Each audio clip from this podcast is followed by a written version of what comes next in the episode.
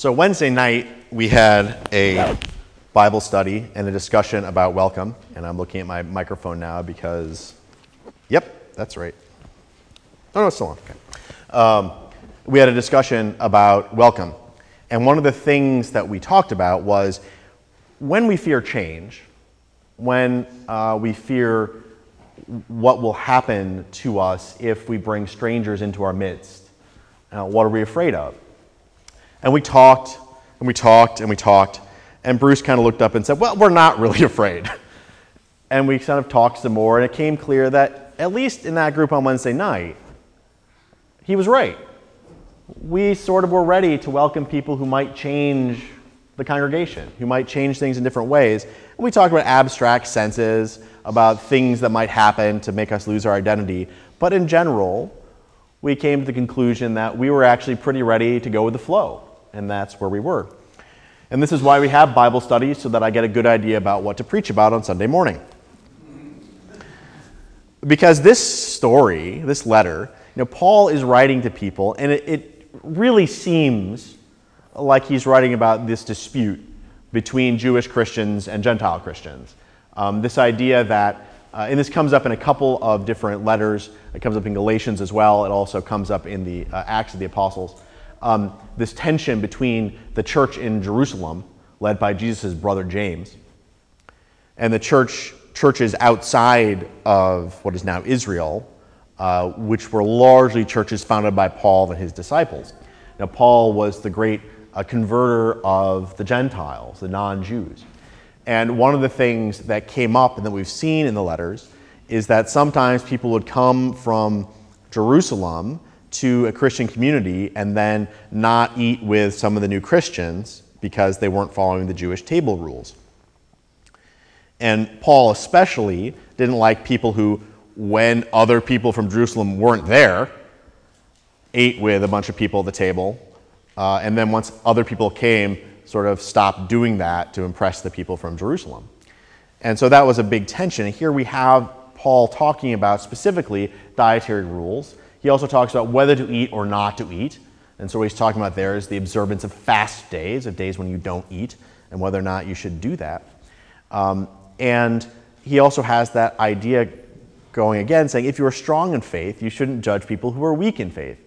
So, what he's saying is even if you think everyone should follow these rules, it's not your job to sit down at the table and judge everyone for not doing it, because explicitly it is God's job. Why do we care? Because we've just made it clear that we do not have the same fears about changing the nature of our religion, about changing the nature of our community. And so we're going to shift gears and instead of having a typical Nathan uh, challenge sermon where you come and are challenged to do lots of things, I'm going to remind you of some of the joys we have in our community. Because this sermon is not only a sermon to the strong, it is. It's explicitly saying, if you think you are strong in faith, keep your mouth shut. Welcome people in any way. We're all at different places on our journey. It's not your job to judge, it's your job to welcome people in, not to mock them, not to deride them but out of genuine welcome because God loves us all. But because it is a message to the strong written in that way, it is also a message to everyone who considers themselves weak in faith.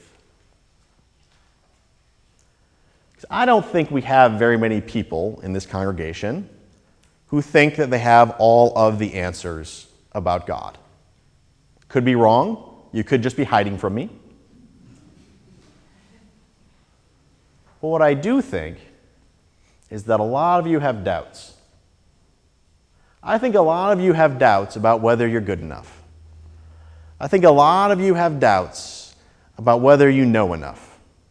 I think a lot of you have doubts about maybe someone in another church is a better Christian than you are. I think a lot of you have doubts about your role in the church, and that drives some fear. Maybe that's why you don't volunteer for things. I'm here to say this is Paul's message. We none of us knew how to do everything the first time. None of us. None of us knew how to give a speech the first time we tried. None of us knew how to shoot a basketball the first time we tried. Some of us still don't know. Occasionally, there will be some person who walks out of Ankeny High School and onto the field the Iowa Iowa State game and kicks the game winning field goal. Occasionally. But even he was not born knowing how to kick field goals. It's all about practice. And we have that idea that, oh, other people are better than us. Guess what? No matter what you do, someone's going to know more than you. No matter what you do, Someone's going to be better at the task than you. Someone's going to make a better pie than you. Someone's going to grow a longer green bean than you. Someone's going to make a quilt that wins bigger awards than yours. Someone is going to be able to recite scripture without reference to the Bible. Someone's going to be able to preach extemporaneously on whatever passage you give them. Someone is going to be able to sit in a Bible study and give you the historical background to everything that happens and a cross reference to 15 modern movies. That's going to happen. Guess what? Doesn't matter. Doesn't matter. Because what we're here to do together is not to be the best. That's not what we're here to do. Because to be the best is a challenge that Jesus wants us not to have. Because to be the best means you must always be the best.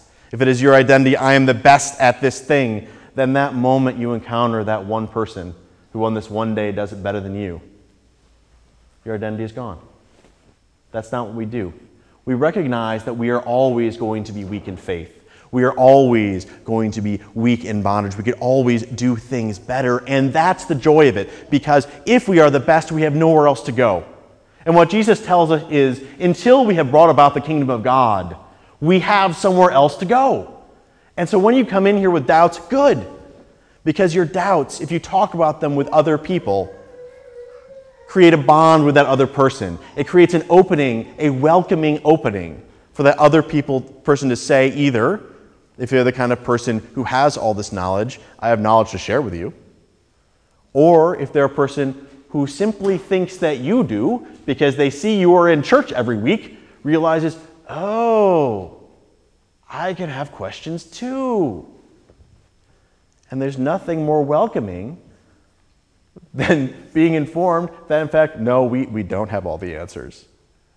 We don't have all the answers and are interested in the answers that you have. Because when we take all of our opinions together and we take all of our questions together, we get to go on a journey together. And so that's what we're talking about in this passage. God's love for us is not because we are strong in faith. God's love for us is because we are loved children of God. And so we are good enough and we are worthy enough to ask questions. And that's what we do here.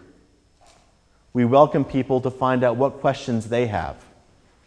We welcome people into this place so that we can grow from knowing them. And that is the joy of being a welcoming community. That we are not just interested in our opinions, but we are interested in our opinions. Because I'm sure there are people here who have kept their mouth shut because they're sure other people are not more knowledgeable than they are. Let me let you in on a little secret. It's not true. If you've ever sat on a committee, you know that everyone is secretly wishing that someone else hasn't answered the problem we're discussing, right? I know it's true on trustees. Tom is sitting there praying that someone has an answer for how to fix the roof. Because we tried, we, we don't know what it is. Um, so that's the joy of being in community together. That when you feel you are strong in faith, you still have more to learn. When you are weak in faith, you are not alone. And so, as we go through this month, as we go through this fall, I would ask you to think about the questions you have. Think about the questions you are ashamed to ask and ask them. Questions are a blessing. Not feeling like you have something to prove to one another is a blessing. And the joy comes in finding out we all had this question together and maybe we can get together and answer it. We are all loved children of God. All of us. And that love means we get to come here in a place free of judgment, hoping to get closer to God together. So let's do that. Amen.